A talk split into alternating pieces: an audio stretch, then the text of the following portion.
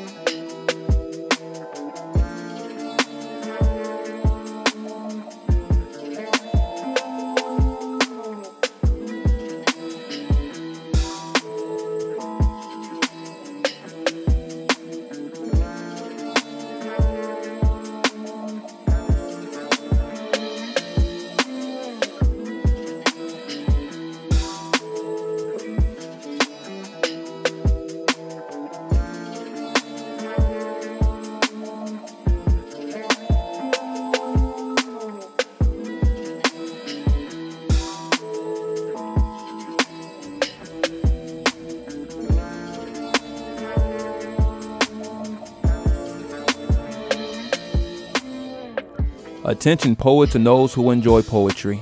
You are now in tune to the world's definition of arts. Listeners being our body as our features as are our hearts. In honor of those who came before me, I welcome you all to Spoken Stories, brought to you by WHUP LP of Hillsborough. Like I said before, we have an amazing feature. We've got Gary Phillips in the building today. Gary, how's your day going, sir? Hey man, it's going well. It's nice to sit on this window Hillsborough, and I want to put a shout out to my good friend Jen Weaver, who I had the opportunity to have dinner with last night at the North Carolina Awards, and who is one of your councilwomen for Hillsborough. Awesome! Wow, so you've been um, council member, lunch with a council member. I like that a lot. Mm. Yes, um, I have Gary Phillips right here. Gary Phillips is a 2016 through 18 poet laureate of Carrboro, North Carolina. He is a writer a naturalist, an entrepreneur. He lives in a rammed earth house with his wife, Alana Dubster. He's laughing because he wrote that. And I'm just reading it, but I love to read, so it doesn't matter. Gary avidly reads poetry uh, and anthropologic science fiction, studies amphibian activities on full moon nights. That is that sounds like a poem. And was once chair of the Chatham County Board of Commissioners. His book of poetry and occasional pieces, The Boy, The Brave Girls, was printed in 2016. Tell me a little bit about this book. Well, it's I, I like to say as a way I, I, cleaned out the attic of my head. It uh, it's got poetry and pieces that I've written over the past 20 years, and I worked with a publisher out of New England, uh, Human Error Publishing, and um, it was a great adventure. I really feel good about it, and I've gotten a lot of attention for it. Just came off a reading tour in New England, and uh, it was a labor of love and uh, a good thing for me to do.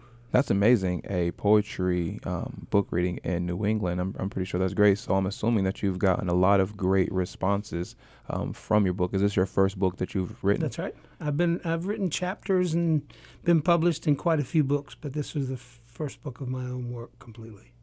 The process. Um, give me a little insight on the process. Was it difficult like diving into this considering that this was solely your body of work opposed to contributing to an anthology. Was it a little more strenuous or once you decided i'm going to write this book was it just gung-ho i'm about to do this i think once i actually committed to it i was really gung-ho about it.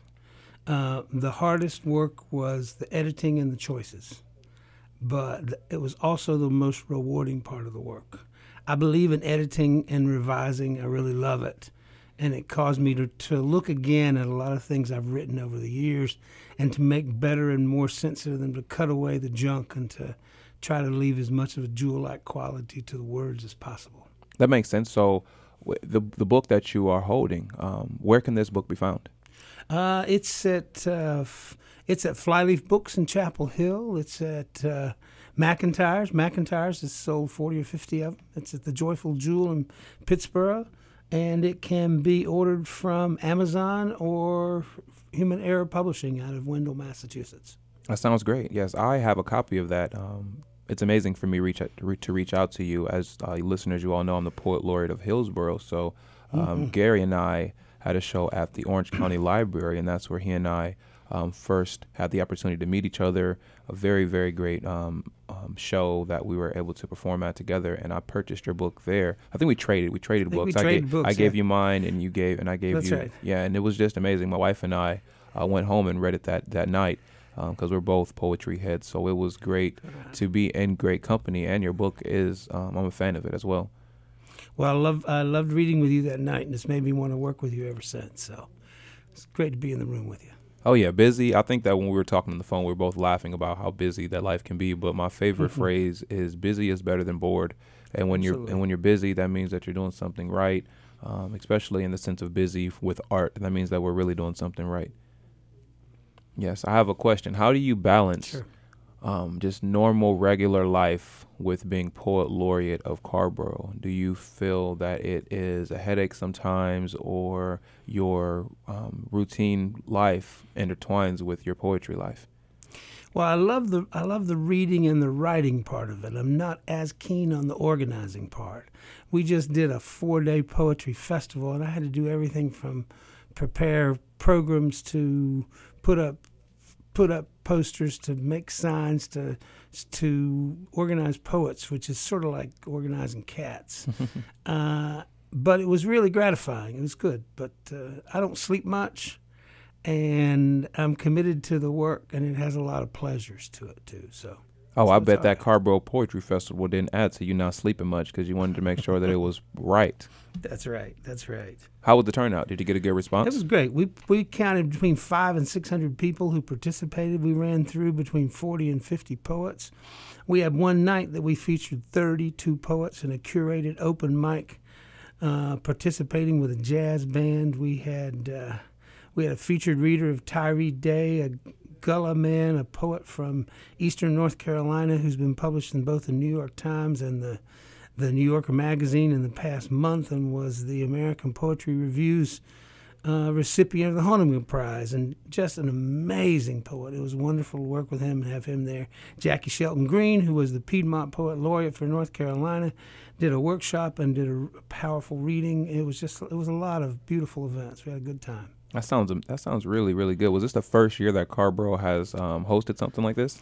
No, this is our this is our eleventh or twelfth year, but this this year we expanded it from two days to four days, and we had two venues and downtown bars, which made all the difference in the world. There was a lot of hospitality there, of course, because that's what bars are good at, and uh, and we had a good a good feeling, a good sound system, and everybody had a great time on Wednesday and Thursday night, and then Friday night we went to Flyleaf Books and presented five readers who had all published books within the past year. And then Saturday we worked from 12 noon to 8 at night with readings, workshops, and uh, p- poetry panels. That sounds great. So, what was the idea of expanding something that had been going on for so long? As you mentioned, this was the 11th year. So, for you to change it and make it four days opposed to two days, what, what was the initial thoughts on that? I told the ta- town of Carrboro right away when I agreed to accept being poet laureate that I wanted to be a bridge between the spoken word community and the page poet community. Awesome. and that I wanted to create a, a, a venue for a diversity of voices in which anybody could could come to the feast. So I reached and sought out and engaged in conversations all across the state and out of state for poets to come and present themselves. And as I, as I said, in years past, we've featured between 15 and 20 poets, and this year we featured between 40 and 50, and it was an extraordinary experience. Yeah, that's that's love right there. That is amazing. I, I love how you said that to bridge the gap the gap between paper poetry and spoken word poetry because yes, it is the same, but it is different. I know a lot of spoken word poets. As I read their poems on paper, it doesn't give me the exact same feeling as I would get from hearing them perform that poem. And the same thing from paper poems. If I were to read a particular poem and then hear that particular not spoken word artist read that poem, it doesn't necessarily give the same feel. So um, to bridge that gap, that is a huge feat, and I, I, I really appreciate you accomplishing that because I am a spoken word artist who is transitioning to become a more paper poet. And I'm a basically a page poet that comes from a oral culture, and I'm wanting to take my poetry off the page and, and put it out without having to read it. So that sounds it's great. A very exciting process. Again, we've got Gary Phillips, 2016 through 18 Poet Laureate of Carrboro. We're putting our Poet Laureate powers together here, and we've got a Poet Laureate Yeah. bomb. Uh, if you've seen this work that we've got going on in here, the energy in this building is amazing. Um, would you mind sharing some work for us? Sure, I'd love to. I just talked about coming from an oral culture. I'm from Appalachia. And you'll see kind of the narrative element of this. This poem is called The Cool of the Day. I haven't written about this before because I had a geas against it. But I have a distant cousin who was perhaps the most famous mountain dulcimer player in the world. When I was a young man, the irascible Appalachian poet Don West separated me from my companions. What are you doing with them Yankees, son? Your own people are calling out to you in need. And took me to her porch in Jeff, Kentucky, three or four hours away from where we were camping. He left me there and drove away, never came back. That's the way Don is, she said. Do you want me to fix you a pallet on the floor?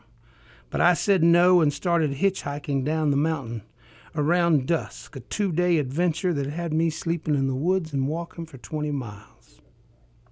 She was a handsome woman, somewhere in her fifties, rail thin and quiet, her long reddish hair and a tail down her back. She had a husband, but he left us to ourselves in the long light that afternoon gives. At one point, she started singing. And I tried to help her out on Amazing Grace. She said, You could have a good voice if and you ever used it. That's what I remember. Women say it to me today. Here's the funny part almost 30 years later, she came to me in a dream and helped me edit one of her mountain hymns into a pagan ballad, a goddess tune. In my dream, we worked on this for a long time together. And in the morning, I had it all but she made me promise not to tell her preacher or anybody else.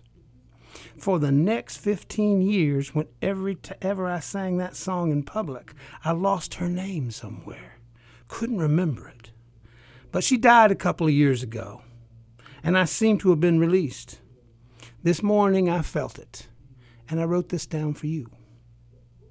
The lady, she said unto me, do you like my garden so fair?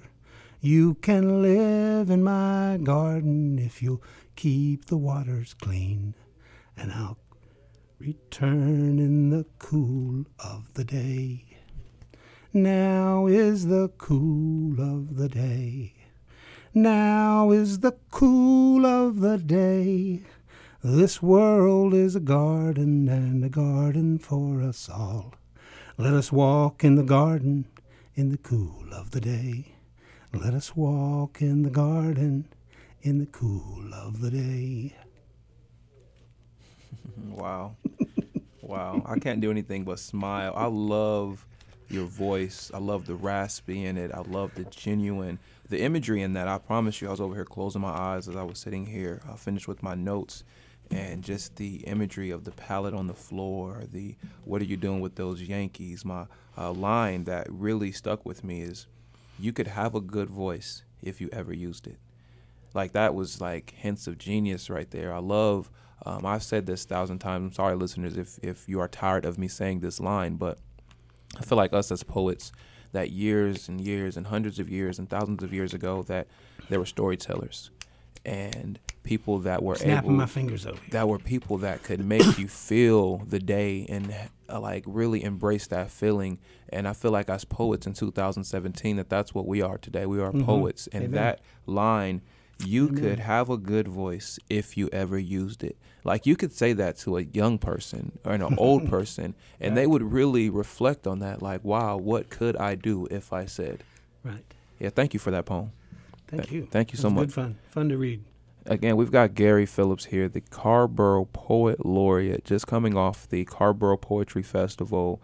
Um, he has a book out, The Boy, um, The Brave Girls, which is available at Flyleaf Books. It's available on Amazon.com as well as through his publish, as well as through his publisher. Do you mind dropping that website again?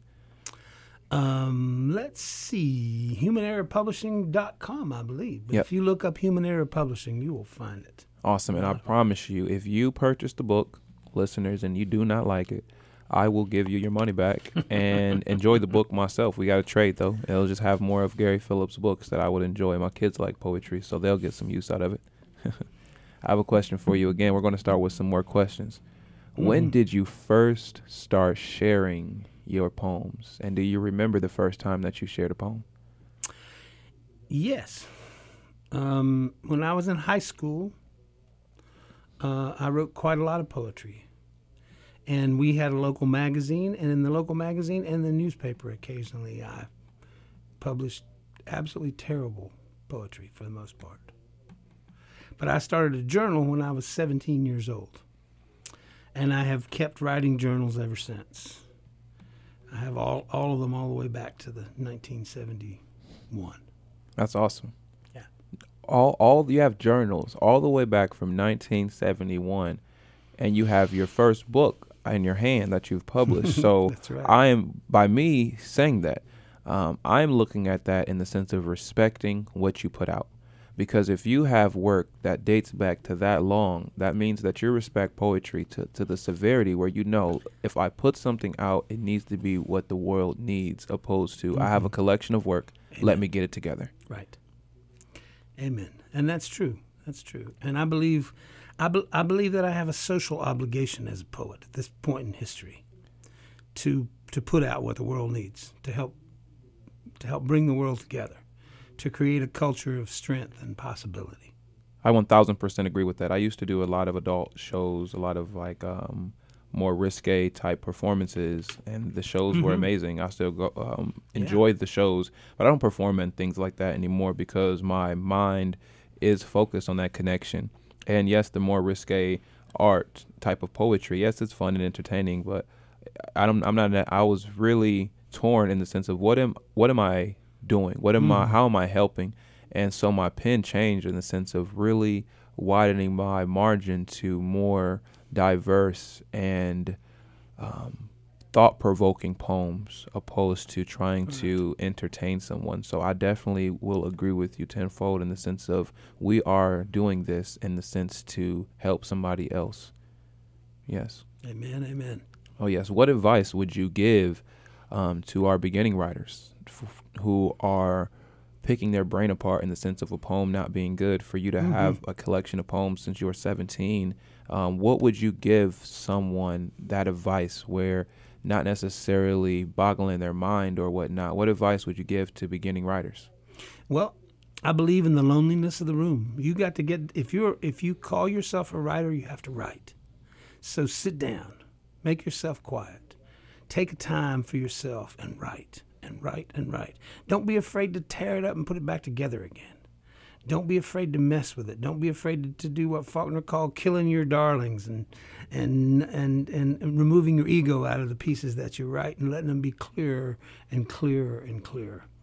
Don't be afraid to engage in your times. Don't be afraid to engage in your own pain, in your own emotions, in your own experience.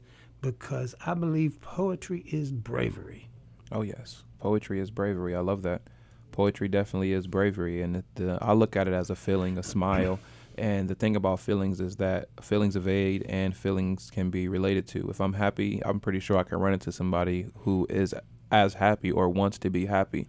And that poetry is that as well. By you sharing something, you are going to share that with somebody who can relate to it, share that with somebody who wants to relate to it, or you're going to open a new door for someone. Let me tell you a little story. Uh, one of my favorite poets right now is 12 years old. She's a Latina, a girl in Siler City. And she told me one day when we were talking about poetry, she said, The reason I write poetry is I want the world to understand what it feels like to be the only legal person in my family. Oh my gosh. I bet that your like heart kind of just like exploded when she said that, and Yeah. she probably said that so serious too. Yeah, she she wasn't. did. She wasn't No. trying to impress you. No, absolutely not. Absolutely not. And those are the type of things that I'm saying. Like years ago, when we were telling stories around fires dancing, we wanted to make people comfortable. that 12 year old girl, 11 year old girl, excuse mm-hmm. me, she gets it. She gets right. it that I can put this on paper because there's somebody in my classroom who may have this feeling. There right. may be an adult who may have this feeling, so I need to get this out. Right. Wow. Wow, wow, wow. We have a musical guest. As you listeners always know, we feature an amazing poet and we feature amazing music. And the musical guest here um, was requested by Mr. Gary himself, and I'm going to let him uh, introduce this um, musical go- um, guest that I'm going to play and just talk a little bit about his relationship that he has with this particular band. This band is called Kairaba, and they're a West African band that includes a bunch of boys from my county of Chatham County. Uh, Diali Cissokho uh, is from West Africa and plays the kora, which is an amazing multi-stringed instrument that's played off of a gourd. And Will Ridenour, his good friend and collaborator, also plays the kora. They have two sets of drums, two lead guitars, two koras. They are outrageous. They play happy music. One of the boys in the band is Austin McCall, who kind of grew up in my house and is my my youngest son Jesse's uh, one of his best friends. And this and John Westmoreland is a soulful man who goes into hospitals and and plays guitar in front of people who are dying to give them comfort. Uh, this band is a community band uh, who sings happy music and who who really seek to bring people together. And I just love them. To, to be in their midst, to, to, to stand in front of them while they're playing music, is to see both genius and storytelling and community combined in one event. And so, yeah, so I, I, follow them around and have a great time with them whenever I can. I bet that's amazing for you to be a fan of this band when you've probably given this young man a bowl of cereal before. Absolutely, absolutely. Yeah, yeah. It, it's like to see that growth in somebody as when he was young. Um, mm. and I will play the music, listeners, but that that was amazing for me to hear that you actually seen this young man grow up. So when oh, he was yeah. younger, did you know that he was as musically inclined as he is? Well, his father was a great drummer and a musician, and he started playing drums when he was five years old. So um, I've known him ever since then, and I'd, I'd say he's one of the best drummers in our entire region. He's he's inspired and he's an extraordinary collaborator. He he prepared the drum pieces for the uh, Paper Hand Puppet Theater and played with the Paper Hand Puppet Theater for years. Played with his dad's band, Too Much Fun, uh, plays with several different bands now. Anybody he can get a chance to play with. But this band is where his heart is at Kairaba. That sounds great. I'm going to get right into the music. This music can be found on their website, Kairaba Music. That is K A I R A B A music.com. And this song is off their album, The Great Peace, and it is called Mbolo, M B O L O. And they've got in parentheses, parentheses unity. So, listeners, you're you are in for a treat.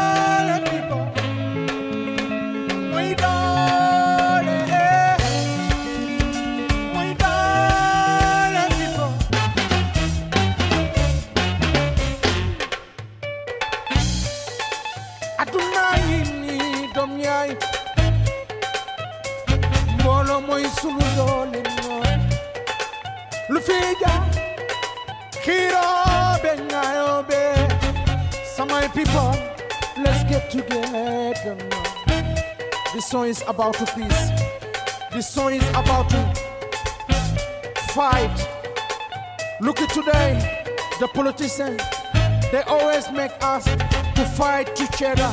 Why we need to listen to politicians? We don't need that.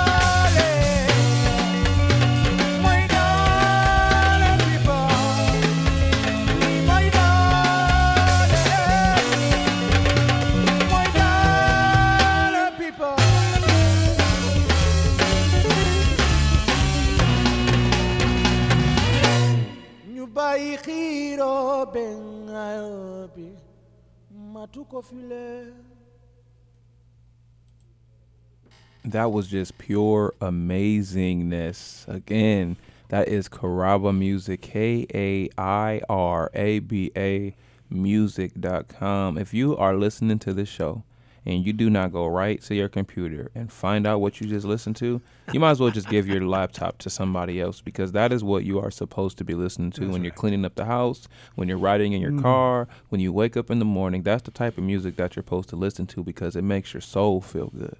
Amen. It is called Kairaba Music, K A I R A B A Music dot com. Thank you so much for introducing me to that music. That was great.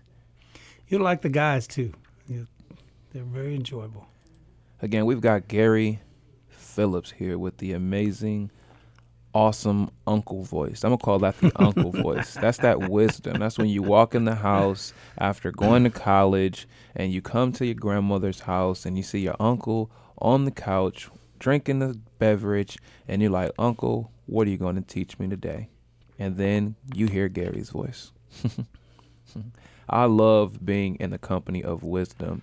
And every time that I have heard you recite poems today and even at the show, um, I've seen some of your work online. I feel like I'm getting smarter.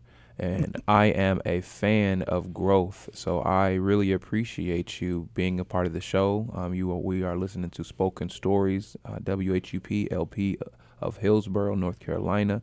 Um, again, I appreciate you being a guest on here. And I love your energy and your attention. And I like collaborating with you. And I really look forward to doing some more good stuff together. Oh yeah, it's not done. It isn't. It is not done. I'm almost finished with my fourth poetry book. Um, I will finish that this evening. I am dedicating my Friday to poetry. I was just um, at Mm, home like editing and finishing my book cover. So I told myself I will finish this book today. And my family and my kids and my wife, I told them, and they're like, I don't even think my kids have said anything to me all day today because I told them, hey, I'm finishing my book today. And they're like walking around me like, don't bother, dad. I have a question for you.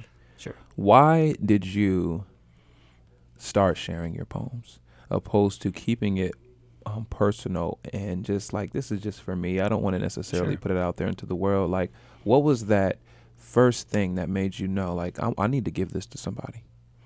Well, I'm a voracious reader, and I was beginning when I was maybe 11 years old. Uh, you know, reading till four o'clock in the morning. Put a book under my textbook in elementary school, middle school, high school. So that's what I really did was read what that book was underneath the book that I was given. So uh, I saw what people were putting out in the world and what moved me and what didn't. And I had a perception coming from the sort of, I guess, what you'd call multiracial, poor white trash environment that I grew up in, that there needed to be a greater diversity of voices than the idea of great men writing. And so I felt like I had something to say even when I was young, and I began to experiment with how to say it in ways that that could that could reach the culture, and uh, and I just felt a need, like you do.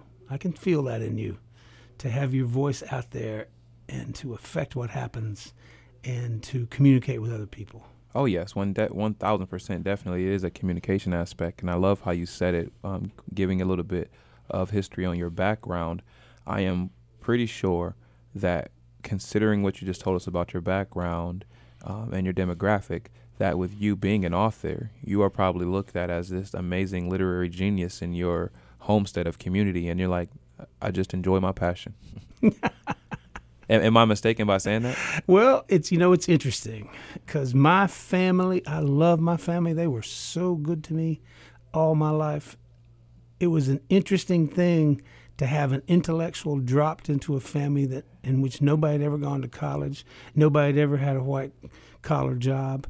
Uh, but they accepted me, cared for me, still care for me. My mother lives near me now, and she and I have a very close relationship. Uh, but my community had a hard time with me. I was too brash and I was interested in things they weren't interested in. There was an anti-intellectualization in the in the poor South that I I fully identify with people of color. So many young people I have met and talked to deeply have told me that they're that you know if they're interested in writing, if they're interested in their studies, if they're interested in books, they have to take a social hit out of that, right? Mhm. Oh yes. You know what I'm talking about. Oh, one thousand and percent. and I lived through that. My community rejected me. I've had you know Ku Klux Klan throw me in the back of a pickup truck and drive me around the county to tell me what my responsibilities were.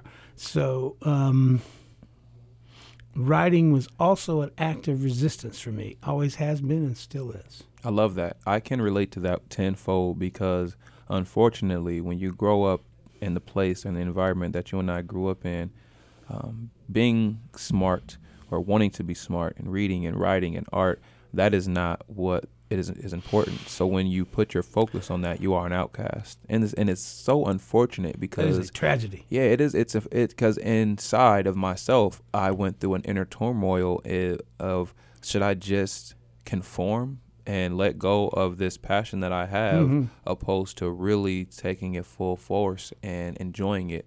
And now I feel like there's like a like a race. You are behind, behind, behind, and then once you get past that barrier of the judgment, then you are appreciated. Right. It's like, oh my Absolutely. god, you, I- I judged you so much, and look at look what you did, even Right. though I judged you. Yeah. Absolutely true.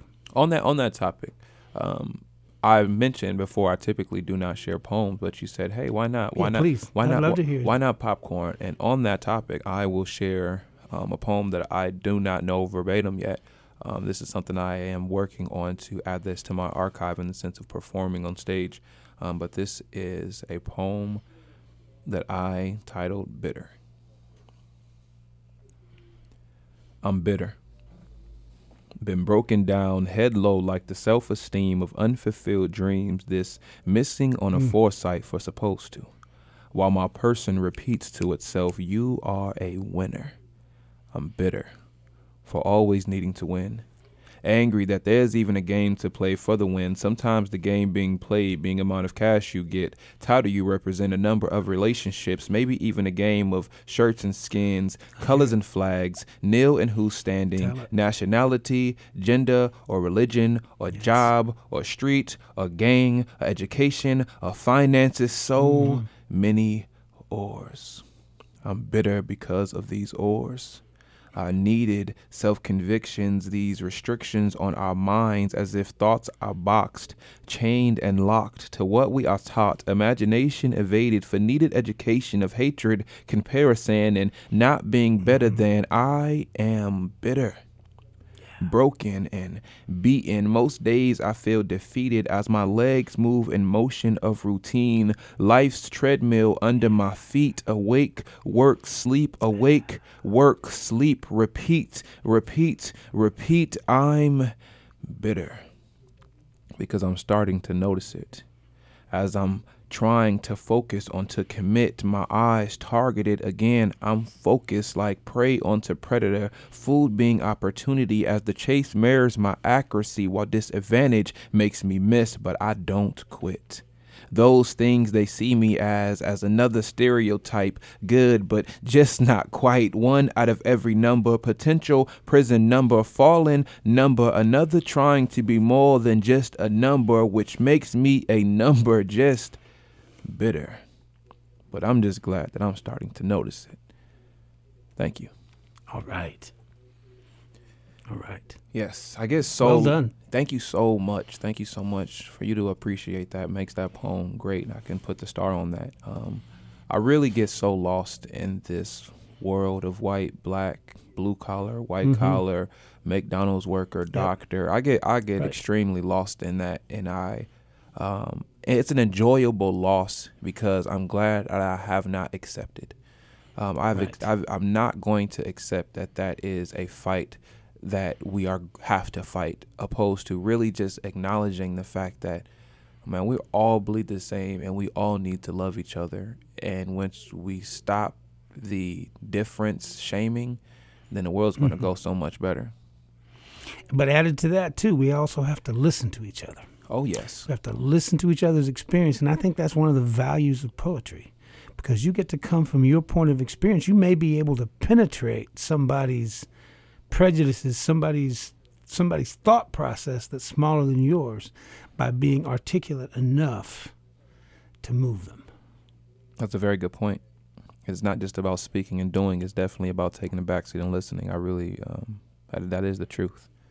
That is definitely the truth. We've got Gary Phillips here with myself, William Davis, poet laureate of Hillsborough, Gary Phillips, the poet laureate of Carrboro, North Carolina. We're practically neighbors. Carrboro is Mhm. right next to Hillsborough. Hillsborough is right next to Carrboro. And what we are doing in our community is really Mhm. trying to shine a light on the amazingness of poetry and how it can heal.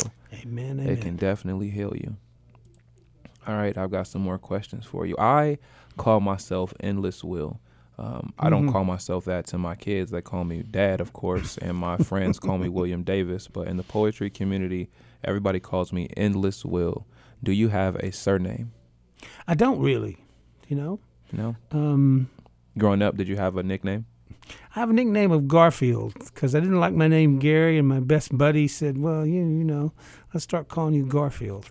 And uh, and I st- still in my email and lots of other things. There's a few people who know me as that, but but not so much, not so much. It just made me think of like the cartoon Garfield. yeah, absolutely. And like I'm so serious. Like so when you said that, it made me think of poetry being your Odie.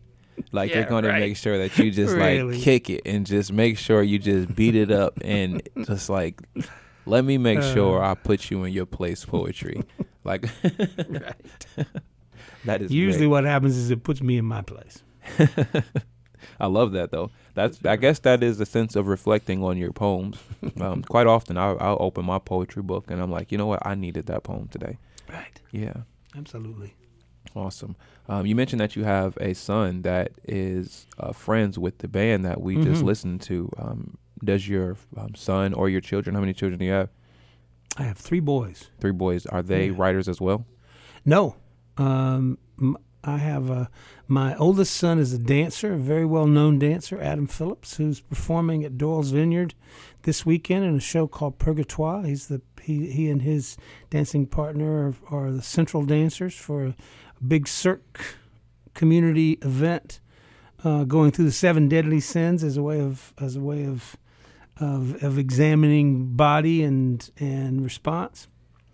Um, my middle son is uh, is a financial advisor in Washington D.C. My youngest son's in, is a people's engineer trying to protect water systems across the South, and uh, very proud of all three of them. That's great, great. boys. That Love is my boys. yeah, that is great. That is that is that is amazing. I love your son's a dancer, and you have said said again. You have a dancer. You have a Washington D.C. and you Yeah, said his he's prof- like a financial advisor financial advisor.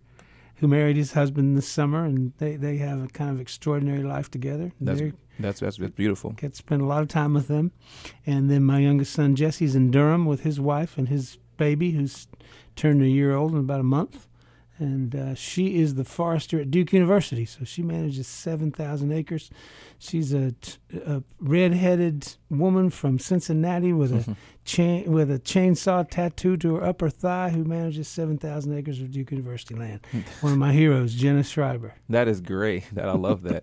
I love that. I love that. So, so you mentioned that your um, son had a child, so that will make you a Mhm. grandfather. I am a grandfather. You know, your grandson is That's going to think that you are a superhero. He's going to acknowledge the fact. I'm not going to say think. Let me change that. Your grandson is going to acknowledge the fact that you are a superhero, and I say that because you are a poet. So one day your grandson's going to come to you. He's going to be upset about the day at school or something, and you are going to give him words without having to open up a book or anything, and he's just going to be like, "Oh my gosh, my grandfather's so wise." like, Well, you've you've read my poetry, and so you know that how important my grandmothers were to my own life. And uh, one of the reasons that I think of myself as a womanist poet was the wisdom I received from those people two generations above me, uh, who had so much to contribute in my eyes, and yet not so much to contribute in the world's eyes. Oh yes, I feel bad for um, people my age. I'm 30 years old and I have kids. My oldest son is 11, Mhm. and I feel bad in a sense that my son w- does not have that type of w- wisdom in a grandmother. My my mother, she's a, she's a good person. She's Mhm. had um, went through her struggles in life, um, but she's not my grandmother in the sense of the old age Mhm. wisdom that she got from her mother. And I, I just feel like my generation's parents are not their parents. And they made a conscious. Right. You, you get what I'm saying by that? Like, Absolutely. like they made a conscious effort not to be their parents, and that's almost what they needed to be. right. Because so many people my age lived with their grandparents. That's right. Yeah. Yeah. Michael Meade says that we are developing a generation of olders instead of elders. Yep. And that one of our jobs, because I'm I'm growing into that into that age in my 60s, is to accept more responsibility for the world, not less. More responsibility for the people around us, not less. And to engage in a way that creates culture, sustains culture, upholds culture, and creates a sanctuary. Oh yes. Let's get back to our musical guest. I want to play another song by this amazing band. Um, let's see. I'm gonna scroll. And they have a deep sense of this. Yes, I can tell. family, community. Without family, we are lost. Without family, we are lost. I grew up um, in a horrible, broken, broken down of a childhood. My father um, still struggles with his inadequacies to this day, probably walking along the streets in Grand Rapids, Michigan. And my mother I was in prison most of my life growing up. So my That's sense, tough. my sense of family that I have up the street that are at home with my wife right now, like I hold on to that so tight Mhm. because I know what it's like to not be without. So as you mentioned, the elders and not elders, I can't wait until I'm an elder because I know what the elders did for me. And as I mentioned, like my son not necessarily having that essential elder of a grandmother, like I, it's just a true fact. Like I know a lot of people my kids' age who do not have that superhero of an elder to look up to. And we all deserve that. We all deserve that, yes. I'm going to play a song called Bani off of their second album that's called uh, Resonance. And it again, this is Mm. Kairaba Music, K A I R A B A music.com. And um, go ahead, let's listen to some great, great music.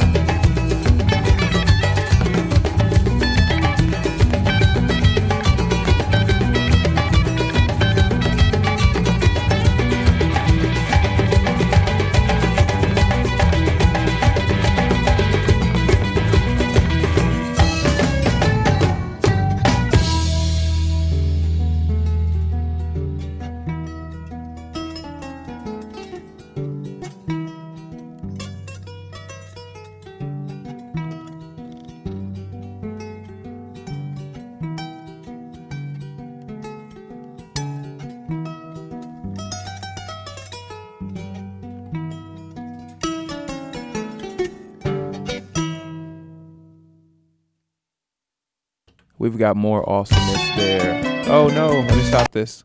Sorry about that, everybody. We've got more awesomeness there with Kairaba Music. K A R A B A Music.com. The song that we just got done listening to was called Bani, B A N I. I am a little um envious that you like know this band. Like I know them now, but you actually know these guys. Do they know that you're such a big fan of them? Oh, absolutely, absolutely. No, there's I get hugs when I run into this band on the street. So, are you like a fanboy almost? Like I know them. That's my they're my band, or you just just let just let it go in stride. Let it go in stride. Yeah. That, that, that's but great. They, you know, they know I'm a supporter of theirs, and they're and I have relationships with several of them, and uh, they're really good relationships. John Westmoreland's one of the greatest guitarists in our entire region, and he and I collaborate. I'm in I, I have a couple of gigs at Shakori Hills. I, I uh, I'm in charge of the Sunday morning service at Shakori Hills, and sometimes John will come and play music to back us up, and so yeah, that's. Do you have musical influence as well, opposed to just being a writer? Do you know how to play any instruments? No, not a thing. I sing badly, but I love music. I, I, go, I, I, attend music all the time. I go, I go to musical events, and uh, a lot of my friends are musicians. That is great. Can we get another poem again, listeners? We've sure. got Gary Phillips. I'm gonna say his name a thousand and gazillion times because you all need to know who we have in the studio because he's important. He is an awesome poet, poet laureate of Hillsborough, North Carolina. Um, do you mind opening your book? Give us a little bit about this book. Let us know the title again, where it can be found, um, and the poem that you're going to read, the relationship sure. that you have with that poem. Get, go ahead, give us some words with that. This the book is called "The Boy, the Brave Girls." and it was published out of a small publishing company in Western Massachusetts called Human Error Publishing. Uh, last year, and uh, you know we're working on selling the first thousand copies, and hopefully go along. Um, it was a fun experience. It has a couple of short stories, um, a few essays, and most of the rest is poetry. And uh, uh but it's in poetry in many different forms. So the next poem I'd like to read is a bit different. Um, but I think you'll see some of the same themes represented. It's called The Best Party Ever. Fifty years ago, Truman Capote gave the best party ever. The black and white ball was credited, I say, with breaking the old order. He invited everybody, and everybody came moguls and novelists divas and divines, the inspiring and the almost expired. Urbans and provincials in the same clutch, Capote married art and politics and money, or at least forced them to seduce each other in one large room decorated with nothing but candles and balloons. He served spaghetti and chicken hash at midnight, published his invitation list in the New York Times. Can you imagine it? attending his loving swans, dancing with Lauren Bacall, his red lips almost even with her famous breasts. Of course, there were not many people of color feted. Just Gordon Parks and Harry Belafonte and the Ellisons, Ralph and Fanny, who called themselves the black of the black and white ball. I'm sure a few were passing, too. Art has always participated in masquerade and knows the rules better than anybody. So, what old order did they break? Capote, the outsider, the iconoclastic, comic, but somehow malevolent figure of surprise, who could manufacture charm but had no loyalties. Do you know he inculcated a grand vision of the outside world in his granny's closeted kitchen? That he started planning this party before he entered puberty? Always a little darling manipulator with sharp doll's teeth. Fifty years ago it was. Did I say that? How old were you? Approximately zero? I was 12, dreaming of your dark eyes, your firm refusal, your specific kiss. Again, the imagery. You are a very, very, very good storyteller. I love the line married, art, politics, and money. And then the other line where you said art has always participated in masquerade. Amen. That's another one of those lines of wisdom right there. The art. It reminded me of like um, an abstract um, painting or an abstract poem where you can just kind of get what you want out of it. And that seems like art has always participated in masquerade. It just reminded me of looking at a painting with people when we all kind of see something different. Um, mm. And I love the manufacturing harm but no loyalty. And that's another. I, I really, really appreciate your pen. Um, if you drop it, I might borrow it. well, I love yours. Thank you. We've we've got Gary Phillips here, Carrboro Poet Laureate here, sharing his art introducing me to amazing music and just the energy that he is putting in this WHUP studio is going to be a gift for the next person that walk in here. They're going to be like, "Oh my gosh, like what happened in here today?" Because I just walked in here and I felt happy. I hope I hope somebody walks in here after we leave and they had mm-hmm. a bad day because they're going to walk in here and they're going to feel the goodness that we put in here today. We should say this is a beautiful room with a window out onto the street of King Street in Hillsborough. Oh yes, absolutely lovely. Oh yeah, it was so funny when the um, poet laureate of Grand Rapids, Michigan, came. And Grand Rapids, Michigan is a, it's a big city. Um, it's not country by any means. Um, and it was so funny when he came and sat down. Like the mayor of Hillsborough was right across the street. Um, he and I know each other, so he like waved and said, "Hey, how's it going, Mr. Davis?" And I uh, waved to him. And as we were walking up the steps, I was like, "Who was that nice guy that said something to you?" And I was like, "Oh, that was the mayor." And they just started laughing. Like, of course, in a town like Hillsborough, the mayor's just going to say hi to you, and then it was like a banjo band right down um, stairs playing as well by the library, and they could hear the band, and like they was like, as much That's as I great. love living in the city, if I lived in a town, I would want to live in the town of mm-hmm. Hillsborough, considering how welcoming mm-hmm. it is. Excellent.